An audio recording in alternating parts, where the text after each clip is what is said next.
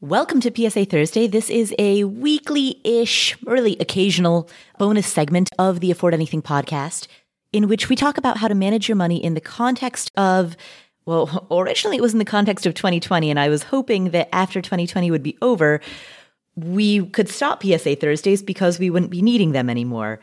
But things are still weird. And so today we're going to talk about meme stocks. That, that's a phrase I never thought I'd say. I love memes. I love stocks. Never thought that they would be put together, but here we are. For those of you who are brand new to the Afford Anything podcast, PSA Thursday is absolutely nothing like our normal shows. As I mentioned, it was intended to address current events. We created it in March 2020, right after the shutdowns began, right after the pandemic began, to discuss how to manage your money, your time, your limited resources in the context of all of the changes that were happening around us, in the context of the shutdowns and the current events. And so if you go through our PSA Thursday archives, you will find episodes that we've done that relate to how to manage your student debts in the context of the CARES Act and in the context of all of the changes to the rules that have been made in the past year. We've talked about how to open a donor advised fund if you are in a position to donate to charitable groups and the events of 2020 have inspired you to do so. You can find all of those previous episodes in our archives, which are available at affordanything.com slash PSA Thursday. As I mentioned, I was hoping to be able to wind this down, that we would return to normalcy. But this week got weird in the world of investments. As of the time that I'm recording this, which is Wednesday morning at about 10 a.m. Eastern, multiple trading platforms are down or experiencing intermittent service. And that includes Robinhood, E-Trade, Charles Schwab, TD Ameritrade, Webull, Thinkorswim, RBC Direct Investing, Fidelity, Vanguard, and much more. Why? Well, the reason leads back to short sellers, high frequency trading algorithms, GameStop, and a subreddit called Wall Street Bets that has shown an ability to create major price moves in the market, essentially, that has shown an ability to manipulate the market. So, what is going on? How has this all gotten so weird? Why did GameStop grow 700% in a day? Why is Robinhood down? And what does this mean for you? Let's lay some groundwork. So, there's a subreddit called Wall Street Bets. It has 3.1 million users. Every now and again, users on Wall Street Bets collectively decide that they want to all invest in a given stock. Through that collective action, they're able to drive the price of that stock up. Now, most recently and most dramatically, as of the time of this recording, that happened with GameStop, which was a brick and mortar company. Now, GameStop, for those of you who are not familiar with it, was a mid-sized retailer that people who grew up in the 90s have fond nostalgic memories of. They sold physical video games. But at this point, they're a legacy business. Over the years, their stock had tanked and had stayed low because they're a legacy brick and mortar business that sells physical video games. I mean, the reason is obvious. It doesn't seem to have much of a future in a digital world. And yet, thanks to Wall Street bets, the stock rose 700% in the last two weeks, including a rise of 160% in just a few hours on Monday morning which then fell, but then rose again to spectacular dramatic effect on Tuesday, rising 300% in a single day. What's notable is not GameStop's rise. What's notable is not GameStop, the company itself. What's notable is the reason that it rose. And the reason it rose is because the meme stock era has arrived. That's the weird part hundreds of thousands of individual investors gathering on subreddits and then placing trades on Robinhood, pile into forgotten companies and drive up the prices. GameStop is the one that everybody is talking about right now, but last year, the same thing happened to Hertz and Kodak. And other stocks that the subredditors are looking at include AMC Theaters, Nokia, and BlackBerry. Piling into meme stocks is a short term speculative bubble.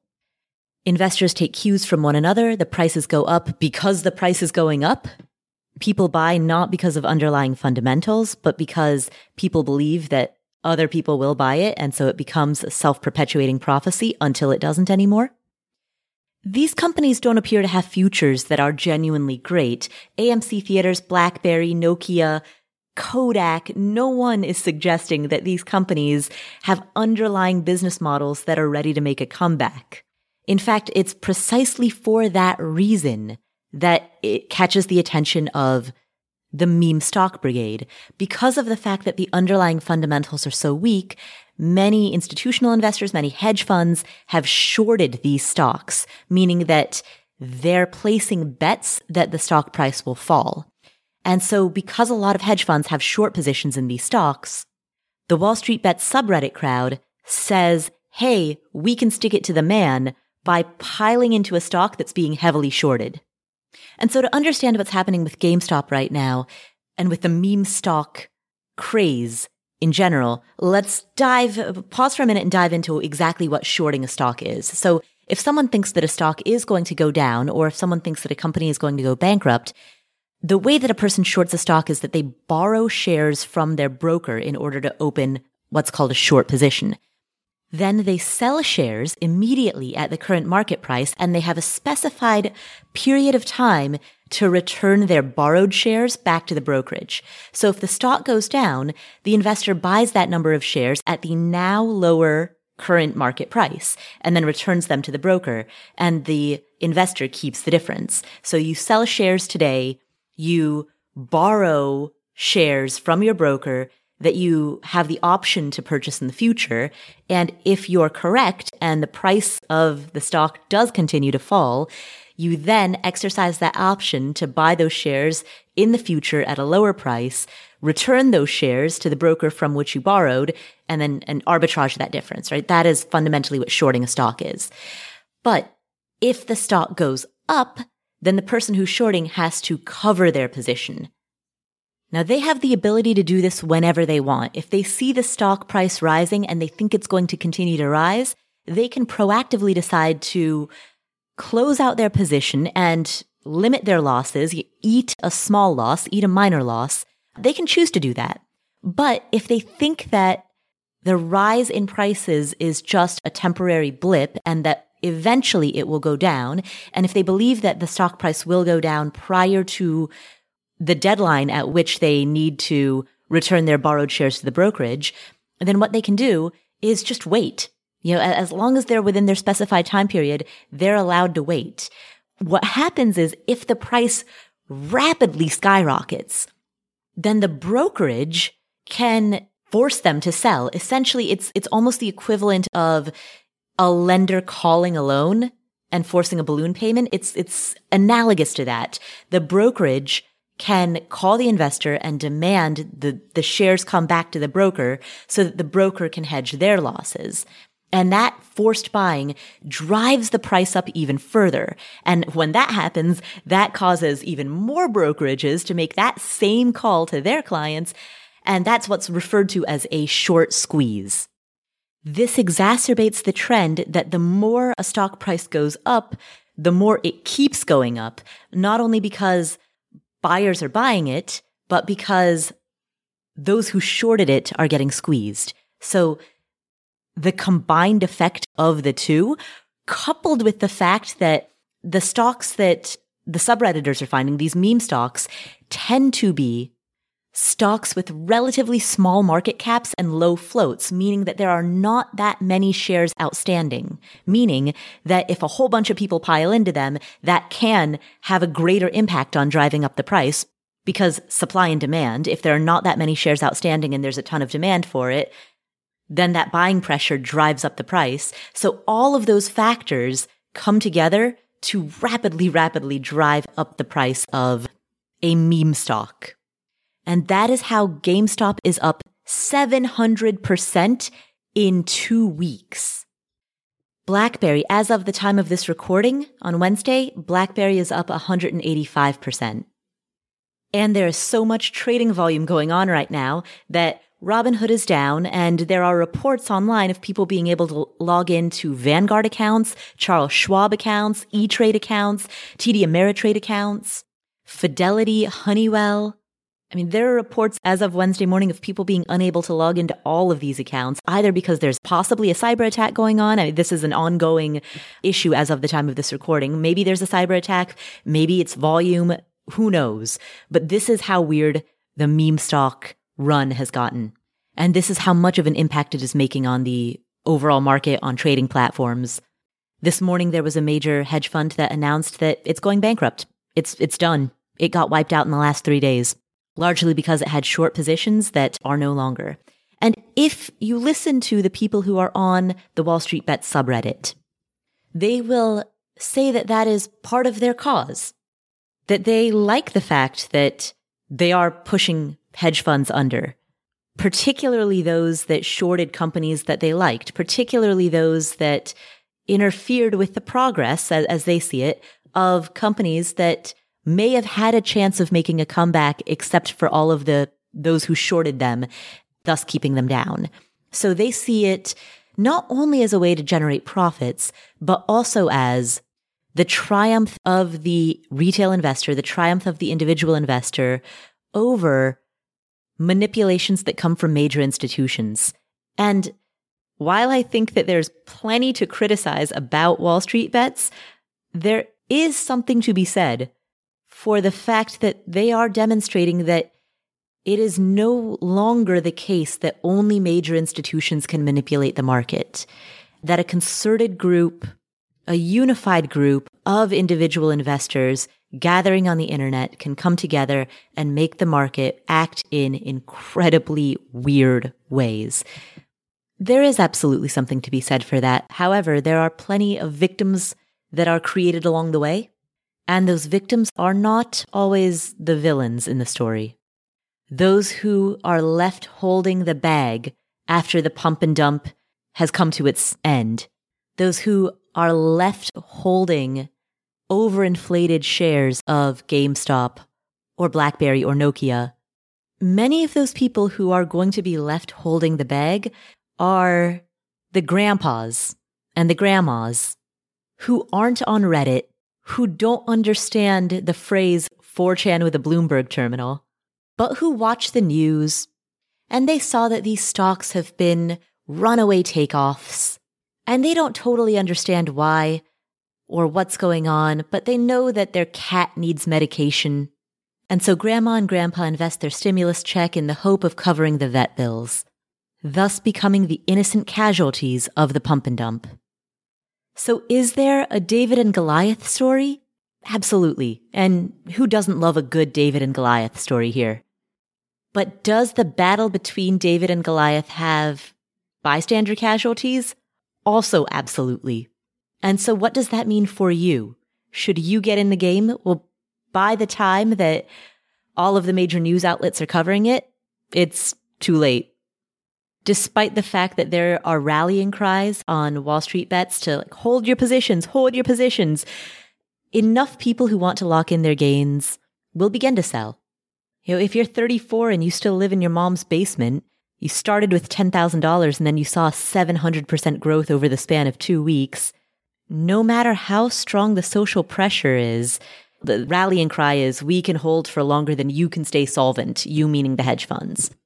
But no matter how loud that rallying cry is, there will be enough people who act in their own self interest, lock in their gains, and then you have a, a, tragedy of the commons situation. GameStop is game theory. You Robinhood was a sponsor of this show for a while, and we were running a promotion. I think it's still active. We're still running it I think the link still works, where if you open a Robinhood account using our link, you get a free stock. The free stock that they give out is usually worth just a few bucks. They were giving out GameStop stock, which at the time was worth about $3. That $3 stock is today, as of Wednesday morning, worth 210. When we see that kind of rapid rise, you know, the, the get rich quickly story, it's so tempting to pile in but the exhilaration of trading momentum can be the precursor to a crash and burn.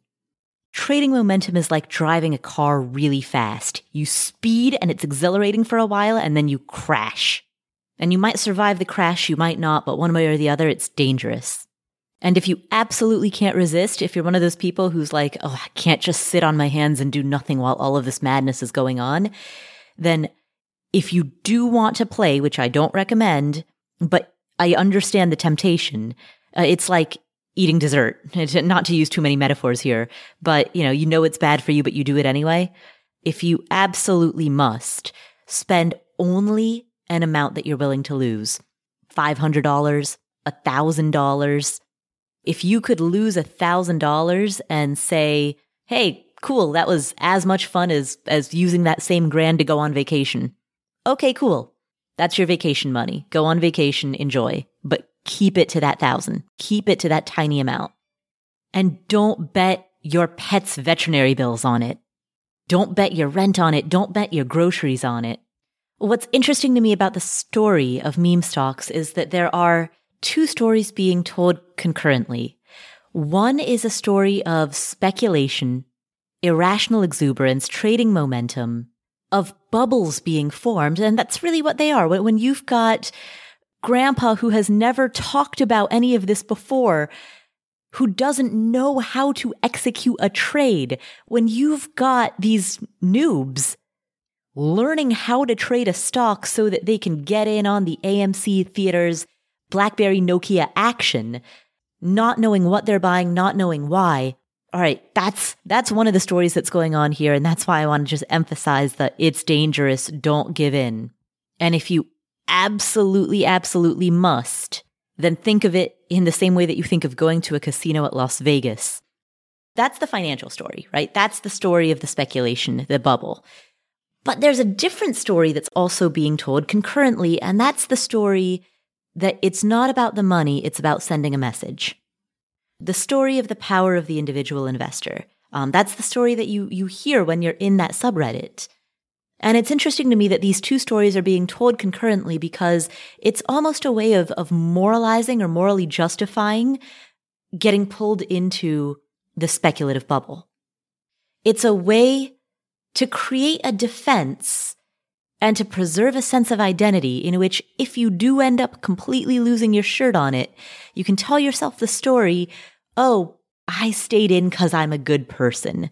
It wasn't because I was greedy. It wasn't the Warren Buffett, you know, be fearful when others are greedy. I wasn't greedy. In fact, I was the opposite. I was being a good person and sending a message. That's the story that people are able to tell themselves to justify buying, to justify holding, and to feel better about themselves when they inevitably lose. It is a psychological defense. I, I, think most of us here have heard that famous Warren Buffett aphorism be greedy when others are fearful, be fearful when others are greedy. What's happening right now is that others are greedy, and that is cause to be fearful. And what's happening right now is others are convincing themselves that they are not greedy because this has been positioned as an anti Wall Street uprising, as the triumph of the little guy, as a social cause. And that type of positioning may feel good, but it only allows people to justify what the numbers cannot. GameStop currently has a $6 billion market cap. It will never make enough money to justify that. And yet, the people on Wall Street bets piling into this can say, well, this is really about taking collective action. We believe in GameStop. We believe that it is ready for a turnaround. And they may be right uh, that GameStop would be ready for a turnaround. Ryan Cohen, who is the founder of Chewy.com, he bought about 13% of the company. He joined the board. He brought some uh, people who he really respects to the board. He is really trying to turn around GameStop. So certainly back when it was trading at $4 a share, if you wanted to take a long position in it and say, Hey, I think that this thing is going to turn around in the next three, four years. Sure. At four bucks a share, that might have been worth it. A long position, a buy and hold.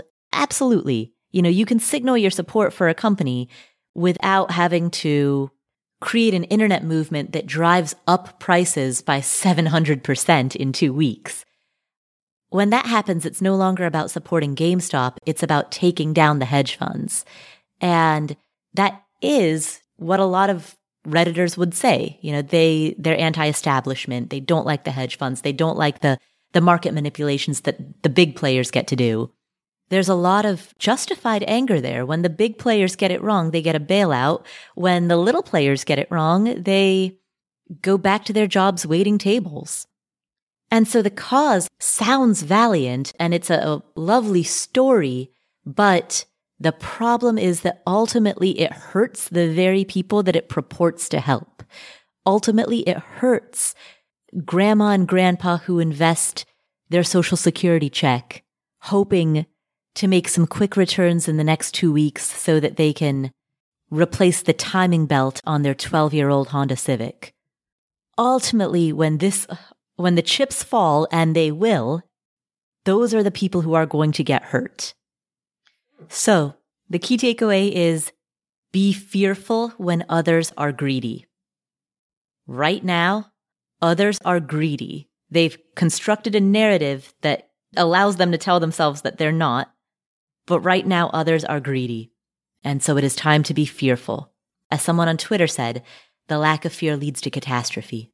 So stay away. Don't get caught up in the hype.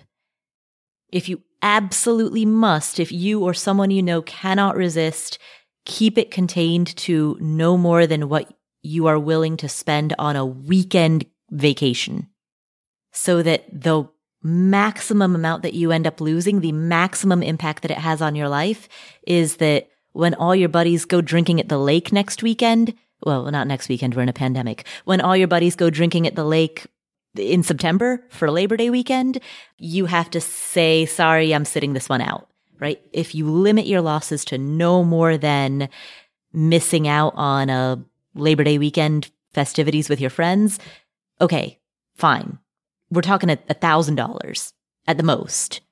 We're talking play money, gambling money, casino money. That's all.